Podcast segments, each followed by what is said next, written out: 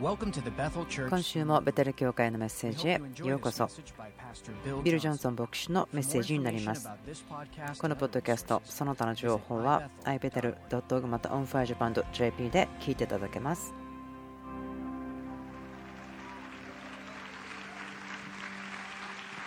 はいまた今日も皆さんに会えて嬉しいですね。とても素晴らしい週ですまいつも素晴らしいんですけれども、でも本当に今週はですね、ま普通じゃない程度の祝福と言いたいと思いますけれども、ボブ・ヘイズレスさんとか、えショーン・ボースさんとか、カンファレンスのために来ていただいてますけども、本当に素晴らしいです。毎回私が彼らがミニストリーするときに本当に私は驚かされます。もう自分知ってるはずなんですけれども分からないんですよね。その賜物ですね、それですごく驚かされます。天のお父さんの愛ですね、人々に対するものだと思うんですけれども、本当にその心が柔らかくされるんです。あ本当にこのことがもっと自分のうちに深く育つ必要があるなと思います。本当に私は今日ですね、本当ハッピーな心でここに立っています。そのようなイベントにですね参加したからだと思うんですけどもとても重要なものですね。まず読んでから話したいと思うんですけども、これはあまりですね皆さんに対して嫌な思いが全くしないものでないかもしれませんけれども、私の妻はですねブロンド、金髪なんですけども、これはちょっと文化的にですねブロンドという意味が、まあ、んまり賢くない人という意味で使われるので、そのような、ある人にとっては不愉快なものなのかもしれませんが、自分の妻には許可を取ってあります。サリーさんという人がいましたけども、こう100万長者になりたいのは誰ですかというそのクイズに出ました。そして彼女は決勝戦までに出て、最後の答えが合ってれば1000万円得ることができて、その答えが合っていなかったら、250万だけ得ることができる。この1000万円のための質問、これでした。4択なんですけれども、これから言う4つの鳥の中の1つは自分で巣を作らないけど、他の鳥の巣に卵を産むもの。A はコンドル、B はワシ、C はハト、D はハゲタカ。でこの答えを言わなければいけなかった人は全然答えが分からずでその、え観客に聞いていいですよというカードも使ってしまいそしてあと友達に電話で聞けますよという何かカードが残っていたので彼女の友達に聞くことにしたんですけどもその友達はブロンドでした。でも彼女は選択がなかったので友達に電話しました。そしてこの質問を選択してこの4つのうちどれだと思うと言ってブロントの方はですねためらうことなしに簡単ですよ。答えは C ですよ。ハトですよ。って言ったんですね。そしてその挑戦者の人はすぐ決断をしなければならなかったのでもうこのお友達ブロントの方がもう自信満々に言ったのでじゃあもう確信を持ったんですね。で答えをしなければいけなかったので答えを言いました。答えは C です。ハトです。あなたが言ってるのが最終の答えですか？とですね MC の方が言いました。そして彼女はそうですと言ってで MC の方が答えは100%当たっています。と言って今あなたに1000万円与えられましたよということになりました。でその1000万円もらった人はですねその感謝のパーティーみたいなものをしたんですけれどもお友達に言いました。本当にあなたに感謝するよ。あなた何で知ってたんですか？この答え。え、簡単ですよ。私のブロンドの友達言ったんですね。もちろんね、鳩はね、時計の中に住んでるんだから巣なんて作らないでしょって言ったそうです。本当にすごくですね、まあバカバカしいというかですね、でも面白いと思います。これはジョークですね。何か少しですね面白くしようと思ったんですけどでもそのままにしてみました。まあ他にもあるんですけど今日はそれをやらないでおきましょう。第2コリント9章今日私たちは聖書から2箇所読むことにしています。私この宣教のですね働きのビデオ先ほど見ましたけども本当にそれを喜んでいます。人々がこの地球にいますけども私たちはこの世を変えていくことがですねチャレンジです。でもやっていきましょう。本当に皆さんがその一部となって、そして私たちが今やっていることをですね可能にしてくださっていることを本当に喜んでいます。私は大体ここ25年ぐらいいると思うんですけどもいつもその宣教のためにということはですね私たちの中の共通のものでした。本当に豊かにその献金をしてその中から物事が行われていくようにでした。そして皆さんが本当にたくさん与えてくださったこと。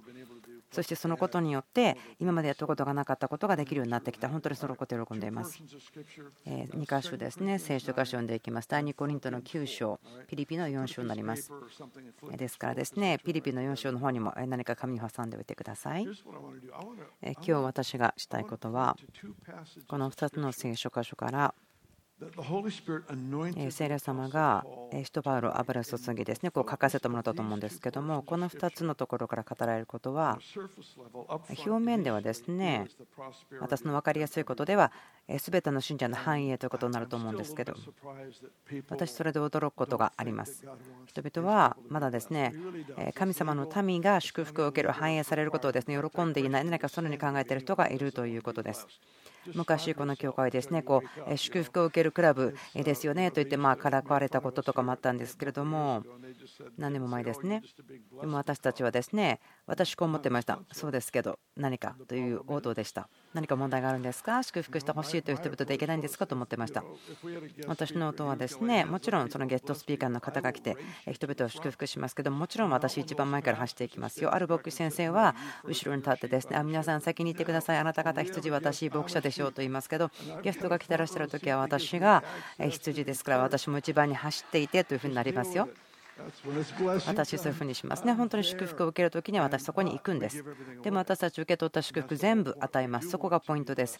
私たちが祝福を受け取りたい理由は自分たちが祝福をするためです。神様にですね増加していただきたいこと、私たちが持っているもの、理解とか行為とか、友情とか、タレント、スキル、油注ぎ、経済、それらのものを増加してほしいと思うことは良いことですね。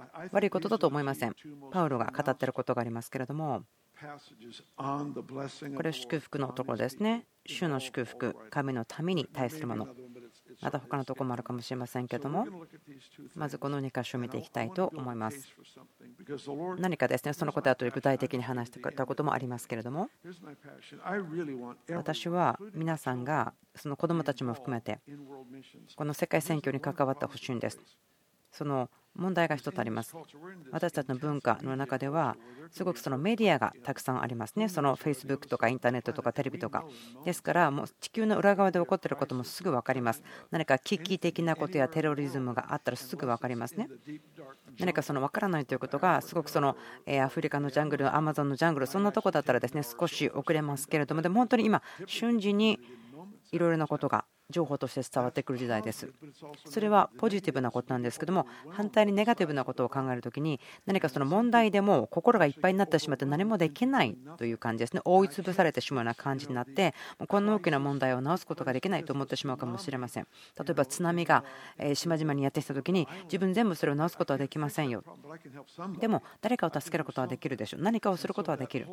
ですからこのような時に対するアプローチというのは私はこの少年のお昼ご飯を持っています。主の前に持っていきます。なぜならば私が子供の食事だと持っていくならば、主はそこに命を注いでくださって、息を吹きかけてくださって、増やしてくださることができる。それがベテル家族です。あなたと私たちはその少年のお昼ご飯のようなものなんです。私たちが持っているものによって、神様が触れてくださることによって、すごく重要なものにしてくださるということです。私はその話をしています。祝福のための正体なんですけどそれは祝福をするためにということです。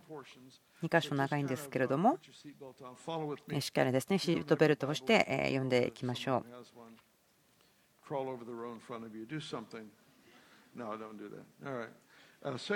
はい、第2コリント9章、まず6節から読んでいきます。私はこう考えます。少しだけまくものは少しだけ刈り取り、豊かにまくものは豊かに刈り取ります。一人一人、いやいやながらではなく、強いられてでもなく、心で決めた通りにしなさい。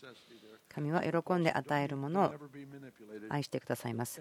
その操られないでくださいことを捧げなさいという時に神様は喜んで与える人を愛してくれますとあります。8節神はあなた方を今、自分がですね聖書に書き込んだところ、ちょっと今、読み出してしまいましたが、そうではなくて、聖書箇所ですね、つけて読んでいきます。8節神はあなた方を常にすべてのことに満ち足りて、すべての良い技にあふれるものとするために、あらゆるすべてをあふれるばかりに与えることのできる方です。この聖書箇所がですね、この本当に聖書の中ですごくこう何かを生み出すことができるような力強いとことだと思います。もう与えることができる神様の能力ですよね。神様は可能なんです。それは常に全てのことに満ち足りて全ての良い技にあふれるものとするためにあらゆる恵みをあふれるばかりに与えることができるからですとあります。これは全てとかですね全て常にとかたくさん書いてありますけれども神様のアクセスですね。神様はいつも多く食べ物を作りすぎるような形で無駄はしませんけどもいつも多く作ってくださいます。ギリギリではありませんね。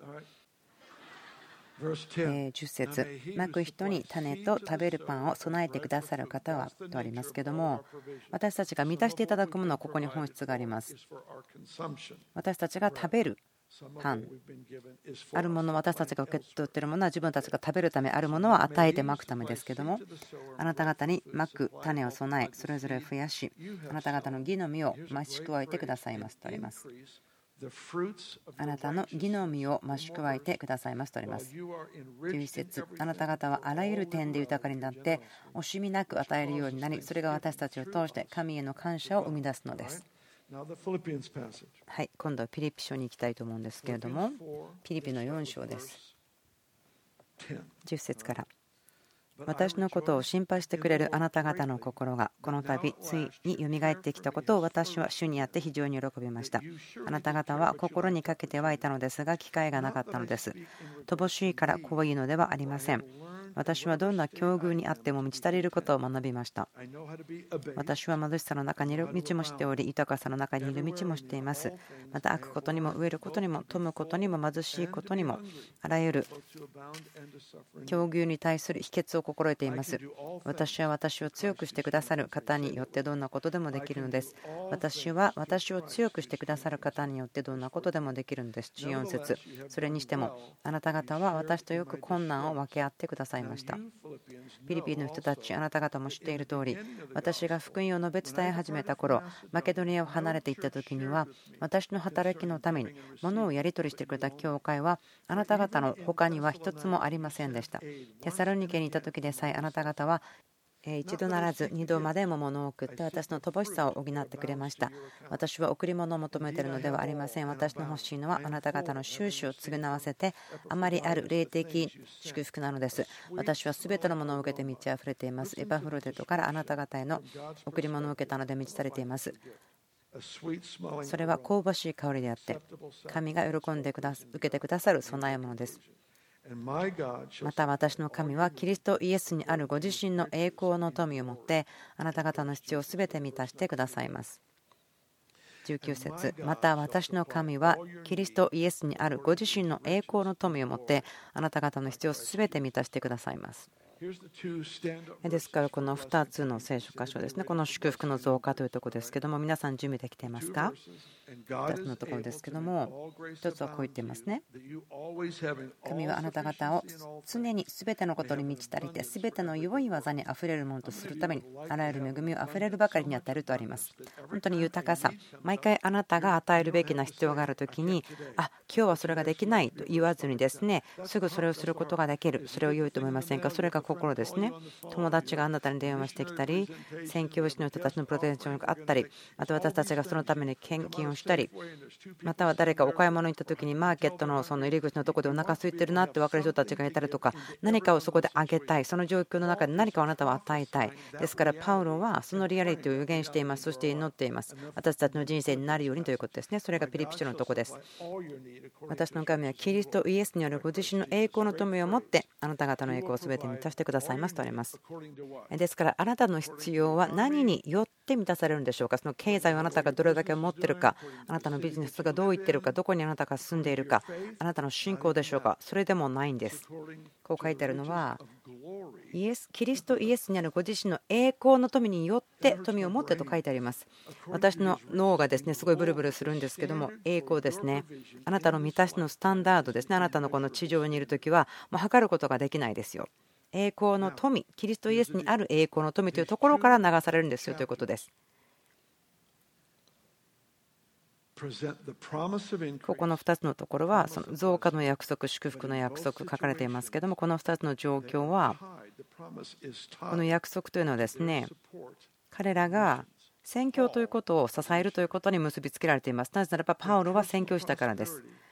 個人的な繁栄ということはこの世界観によるものだったんです。世界観とつながっていました。とても重要です私はこう思っています。今日ですね、ここに多くのゲストの方いらっしゃること分かりますね。皆さん、ここで受け取ったことを欲しいところだけどうぞ持って帰っていただきたいんですけども、このベテル教会の家族の方に対してはすごく重要です。私たちの子供に至るまでですね、私たちが全然知らない個人的に会ったことがないとか、そういう人たちのことに心を持つべきですね。そして投資するべき、そして種をまいていく福音がその方たちに触れることができるように想像してください。この世界の必要ということですね。いつも見てると私たち分かります。 FaceTime できます。 Skype できます。この地上の反対側の人のことも分かります。ですから地球の反対側にいる方たちがその捧げ物をしました。福音のために捧げました。必要を聞いたからそれを捧げますよということありますよね。投資しました。福音のために。パウロは光を当てています。ある現実があります。リアリティがあります。世界観ですけども、それは私たちが憐れみによって動くこと。でもその結果というのは私たちがこの地上で見ることがなくてもそうするということです。とても重要なことですね。キリストにあってこの地上で生きるとき、私たちは見たもので動かされます。心が動きますけれども、私たちはですね必要を満たすためにいろんなことをしますよね。シングルマムとか子どもの必要がある人たちとかいろんなことをします。なぜならば私たちの必要というものをですね直視するんですね。そこでまあチャレンジされるところがありますけども。私たちは意図的にこの世の必要に対してどう働くかということを選択するんです。自分たちの目の前にやってきたからではなくて私はちゃんと見ているんです探しています自分が当たることができる人見つけようとしています。さっきですねその宣教のビデオがありましたけども本当にそれを見て喜びました。とても励まされます。その暗いところにですね人々が出ていくところ。私たちが自分のスクールのですね生徒さんたち、選挙旅行に送られていきますけども、世界中に送り出します。私たちは彼らがですね難しいところに行くよとは言わないです。私たちは決して、ああ、この場所はですね暗い街ですよ、霊的に重いんですよとか絶対言いません。神様がただ良い方ですよ、神様力強いですよ、本当に神様人々愛してますよ、それだけ言うんです。ですから結果的にそこの暗闇にですね生徒たちは驚かされないんです。ですから奇跡がいつも起こります。福音が表されます。そのことですごく私ワクワクします。これらの人たち、この人たちは信じているんです。神様が人々の人生に触れることができることを信じています。ですから私たちが聞くストーリーというのは証との素晴らしいものです。とても励まされます。宣教師の方たち。またですね、ここは少し理解してほしいところなんですけども、あの誤解されるかもしれませんが、こういう方もできますね。その救いの祈りを祈ってもらえばいいわけ、そうではないですね。そこに行って御国の文化を広げる、そしてですね、すべての人生の分野に対して触れていくということがあります。パウロのことを今話しましょう。ピリピでですね、分かるように、ピリピは経済を、サポートをピリピンの教会の方たちから受け取っていましたね、信者から受け取っていました。それはテサロニケに行って、そこで奉仕をするためです。福音をそちらで語るためです。でも、また、パウロがですねコリントにいる時には、彼は献金を受け取ってないんです、そのメインストリーのためには。でも反対に彼は選択をしていましたね、テントメーカーとして働きました。そして彼が自分自身で収入を得た、仕事をしていた。パウロこう言ってますね、受け取る権利はありますけれども、でもそうしないことを選択してますよ、テントメーカーとして働くことを選択しています。すその理由はコリントのリバイバルはマーケットプレイスの市場を通してだったからですそれはその宣教師、牧師、そのような人がですね前から話して起こるそういう形ではありませんでした。でも人がそのシステムの中に入っていって人を愛し神様の力を表しそこからリバイバルが起こって教会がそのエリアで立て上げられていきました。なぜならば彼はマーケットプレイスに行ったからです。私たちが知っている宣教師、そういう方たちです。彼らがすることはそうです。ビジネスマンとしてそこに入っていきます。ビジネスマンとしてそこに入っていきます。そして人々を訓練し、マインドセットが変わることを助けています。その全部のこの地域が変わることを助けています。そのような方たち、私たちの友です。とても特権だと思っています。私たちが国々が変わっていくことを見ていきます。素晴らしいです。永遠ということを考えたときに、あなたが使った全てのお金ですね、この宣教のために捧げたお金全てその結果を見ることができます。最近ですね経験したことなんですけどこのようなことを経験しました。インターンのですね方とこの町のスターバックスで座っていました。私たち普通に喋っていたんですけどもあるご夫婦にですねすごく引きつけられたんです。ですからそこのところに歩いていってあなた方のために祈っていいですか？何かこうハイライトされていましたけれどもと言ったんですね。そしたら女性の方がですね私たちここに住んでない人だと通りすがりなんですけどもあの今までの30分の中であなたが私たちのところに来て祈っていいですかと言ったのは3人目なんですよねと言ってきたんです。彼女こう言いました。今までの2人の1人はノーと言ったんですけどももうあなた3人目だから何か神様がやってると思うからはいお願いしますと言ったんですね。でもその時彼は何も持っていなかったのでただその祝福をしてそして彼は知識の言葉を得たのでその女の人が癒されてその2人の方が主にもう一度人生を捧げるということができました。素晴らしい話ですよね。その話は私の心を動かしました。なぜならばその最初に来た2人の人はその人たちが2人来たことでその3人目の人たちが来た時に受け取りますということをですね準備したことそのステージを作ったこと分からなかったと思うんですけどもすごく私を励ましてくれました。私たちの全ての努力ですね。私たちがサポートする方たち。でも私たちがしたくないことがあるんですね。ダビデオがですね間違ってしたことですけども、ウリを送って、戦場に送って、その後全部軍隊を引き返してしまったということですね。その戦場に送っても忘れてしまって、たまに献金しました。そうではないんですね。彼らは家族です、友人です。福音のためにそこにいるんです。私たちもこの地上にはそのためにいるんですね。他の理由ではいないんです。私たちがすることができる他のことはですねボーナスのようなことなんです。私たちはその変革をもたらすためですね国々、町を変えるため、個人を変えるのを見るためですから、その御言葉が私に語りかけます。3つの結果だと思うんです。この世界観の変化、これは全ての人たちに適切だと思います。1つ目は、個人的な繁栄ということ。個人的な成功ということ、すごく不思議だと思うんですけれども、いろんなニュースやレポート、リアクションですね、見たときに、何か驚くのは、他の人に対する、他の人の成功に対する敵意、戦いのようなものがあると思うんです。私、それ分からないんです。なぜ他の人が成功したときに敵意を持つのか、怒りを持つのか、戦うのか。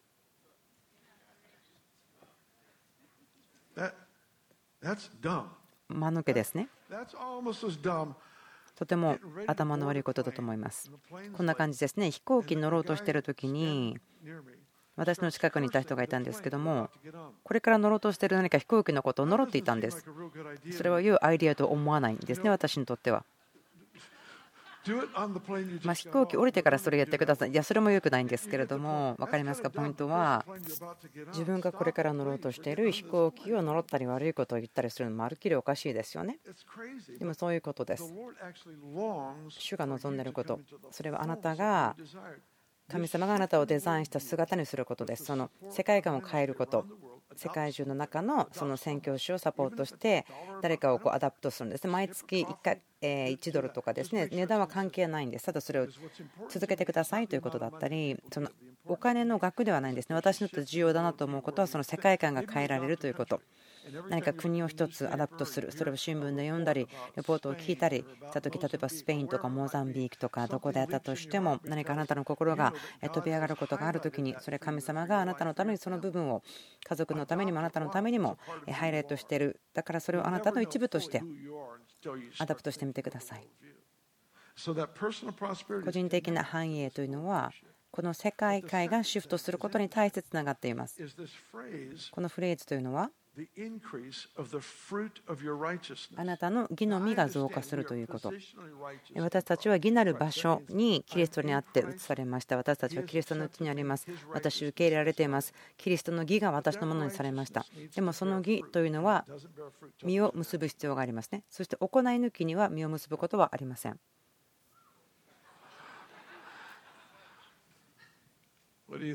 どう思いますか？この義というのはですね行いがなければならないんです。そのそれが行わなければならないということです。パウロが考えていること、この2つのところから見ることできますけども、身という話をしています。私たちの義の身ということ。ホセア書から見ることができますね。義をまいて憐れみを刈り取る。ホセア10章の12節あなた方は正義の種をまき、誠実の実を刈り入れよ。あなた方は高地を開拓せよ。今が主を求める時だ。ついに主は来て正義をあなた方に注がれる。素晴らしいところだと思うんですけども、世界観です。宣教ということをしっかり受け入れる。個人的な繁栄、1番目、実がなること、2つ目、私たちの義ということの実がなる、どういうことでしょうか。それは、豊かに与えるということが打ち破ることができる葛藤というものはあります。あこのこと何年も葛藤してるんです。いいことを教えてあげましょう。つながっているように見えないかもしれませんけども、でも御国においては全てのものはつながってますからね。御霊の実がありますね。愛とか喜びとか忍耐とかありますけども、実と呼ばれています。一つの実なんですね。御霊が現れていることです。実として現れていると言っています。その内側につながりがあるんです。この領域で従順すること、そして違う領域で成功すること、それが義の実ということです。義がキリストにある命にあってデモンストレーションされるということ。あでも自分はこことここに問題があります。あなたは義の実が必要ですよということが言われます。どうするんですか？一つの例はここです。豊かに与えること。世界選挙を捧げることによってです。アーメンです。ビルさん、すごい良いポイントですよ。私もそう思いました。いいでしょうか。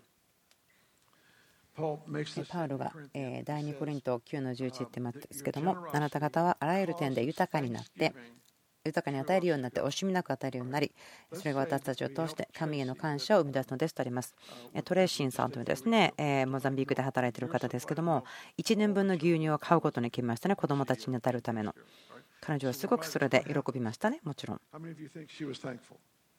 感謝がありました。で子供たちも感謝しましたよね。そうですよね。その牛乳子供たちに与えたミルクの上に人々が救われました。知ってますか？それらの人たちは皆神様を賛美します。なぜならば与えること、主に与えることということがお金を結果的に賛美に変えたということです。素晴らしいですよね。お金は変革されるんですね。自然の領域から霊的な領域に変わります。神様に与えられた時に。あなたと私から離れた時にですね。ですから義の行いをするように人々を私たちは励まします。挑戦します。とても素晴らしいと思うんですそのことは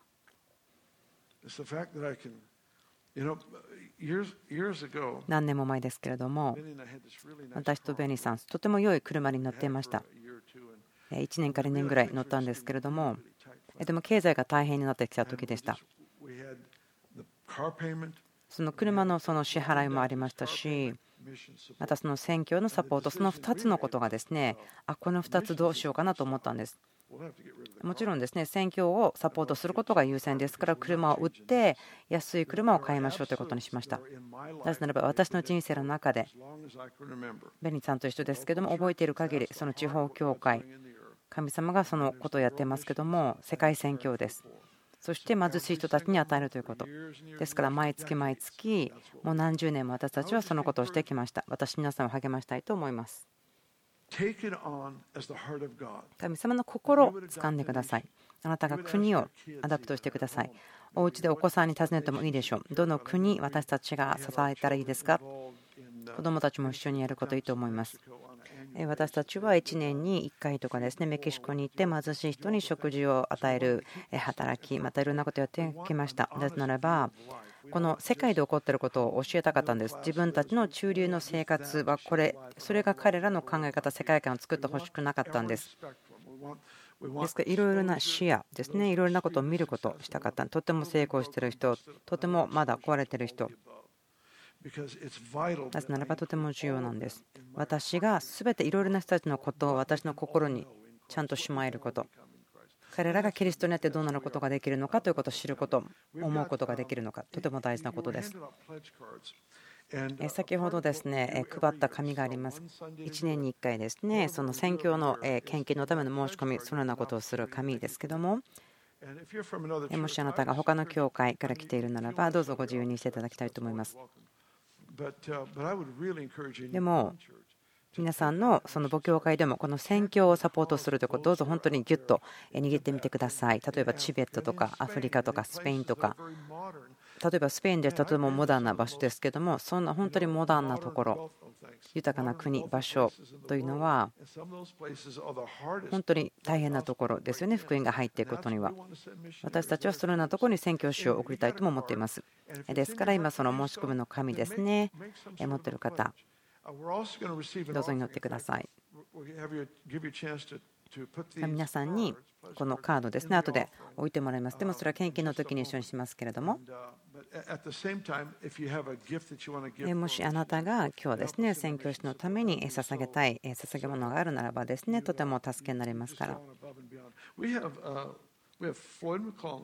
フロイト・マクラングさんという方がですね今週ゲストとして来ますアンドリュー・ホワイトさんが来てくださいますね。覚えてますか？多分もうしばらくしたらいらっしゃると思うんですね。11月くらいでしょうか。ビショップではないけれども、でもバグダッドのえ神父というかですねお父さんという方ですね。彼は素晴らしいヒーローだと思いますけどももし皆さん気が付いているかどうか分かりませんけれども主が私たちをそのような人々とても大きな世界観を持っている方たちとつなげてくださいます。ですから神様が全ての世の中の国を変えることができるという視野をですね私たちも持つことができるんですね。ですからこれ神様からのヒントだと思うんです。その世界観が変えられて神様の心を私たちが持つことができるようにだと思うんですね。その申し込む紙が必要でまだ持ってなかったらどうぞ手を挙げてみてください。朝の方たちそこに行きますね。その封筒が必要な方ですね。献金、この選挙のためにしたい方がいれば、テキストもですね使ってすることができますけれども、その献金ですね、その金額などをテキストしてくだされば献金することができます。選挙のサポートのためですね、またそのオンラインで捧げることもできます。私たちのウェブサイトもですけれども、オンラインですることができます。カードや封筒が必要な方はどうぞ手を挙げてください。そちらにいらっしゃいますか、数人の方がまだ手を挙げていらっしゃいますけれども。私たちがあるカンファレンスをしたんです。最近ですけども、参加した方のある方はまだイエス様を知らなかった。割と遠いところから来られたんです。その方たちは神様と会いたいという心の上に来たんですね。このカンファレンスのことを何か聞きつけて参加したらしいんですね。どこで見つけたか分かりませんけど、まだ信者ではないけれども、イエス様と会いたくてそこに来たという方たちがいました。大体もう自分はですねそのようなカンファレンスに来る人たちはクリスチャンだと推測してるんですけどもそこに来られてま誰も助けなかったけれどもなんか癒されてですね申請したそうですけども本当に力強く触れられたそうです。そして今朝もしえまだイエス様個人的に知らない方がいるならば良いチャンスです。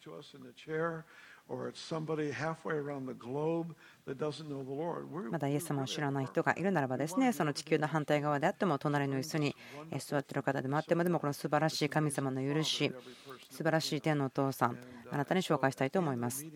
集会の後にこちらに旗が出ていますから私言いたいんですけどもまだイエス様と個人的な関係を持っていない方していますか？罪許されていますよ。そしてあなたは今日死んでそして永遠の命を受け取ることができます。永遠に生きることができます。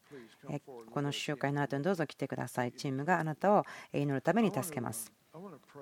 私は祈りたいんですけども、このいる方ですね、すべてのために祈ります。個人的な経済のためですけども、私たちがしょっちゅうですね経済の話をすること少し恥ずかしいかなと思うんですね。私よく経済のことがありました。まあ、プレッシャー、自分がですねこう直面していることの中にありましたけども、いつもすごく大きなことだったんです。でも今、この町が、その領域がその経済的に反映して帰っていくのを見ています、思っています。ですから自分たちの払う経済とかそのことはもう考えていません。でも皆さんの仕事のことやまた自分がですねこの町を車乗ってる時にはそのホームレスとかですね私たちを見た時に心が痛くなります。私予言したいんですねもう一度信じています。神様がこの町をですねジュネーブの町よりその良い品質素晴らしい町そして成功する町としてそしてその世界観がシフトされることもその一部だと思っています。97%のお金ですね入ってくる北アメリカの教会は北アメリカの教会のために使われている。本当に少しの金額だけが世界中に出ていっているということ。そのパーセントですね。私たちの教会には適用されないと思うので感謝していますがもっと本当に極端になりたいと思うんですけども私たちはおかしい人たちその基準に外れた人たちになっていきましょう。アーメンですね。もう基準から外れていておかしいなと思ってある方たちえどうしようと思ってるかもしれないけどいいんです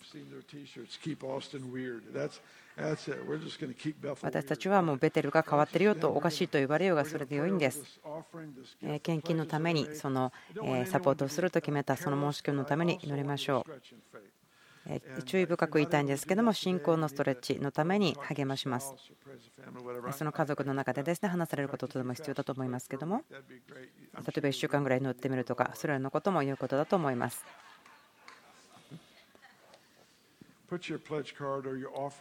あなたの献金をですねあなたの前に置いてください何もあげるものがないと言ったらですねあるように思ってください参加してほしいんですいくつかのことを祈りたいんですこの世界観とまたその経済が打ち破っていくことを祈りたいと思います。お父さん、あなたは私たちにすごく良い方です。あなたは極端なまでに良い方です。私たちがふさわしい以上にいっぱいいっぱいくださいます。ですから考えがあります。何かをあげること、そのことによって人々があなたに向けること、そしてそれが賛美になること、あなたがそのことによって栄光を受けることができること、とてもシンプルです。でもそのこと与えること、選挙に対してですけれども、祈ります。私たちの心をつなげてください。その世界選挙ということに対して、すべての国々、民族に対して私たちが心を広げることができますように、あなたの心が私たちの心になりますように。与える方、そのサポートすると決めた方、考えている人、祈っている人、すべての人に対して、大きな打ち破りのシーズンになるように祈ります。イエス様のお名前によってお祈りします。皆さんで、アーメン。今週もベテル教会のメッセージ聞いてくださってありがとうございます。podcast.ibetel.org また、オンファイジャパン .jp で聞いたり見たりしていただけます。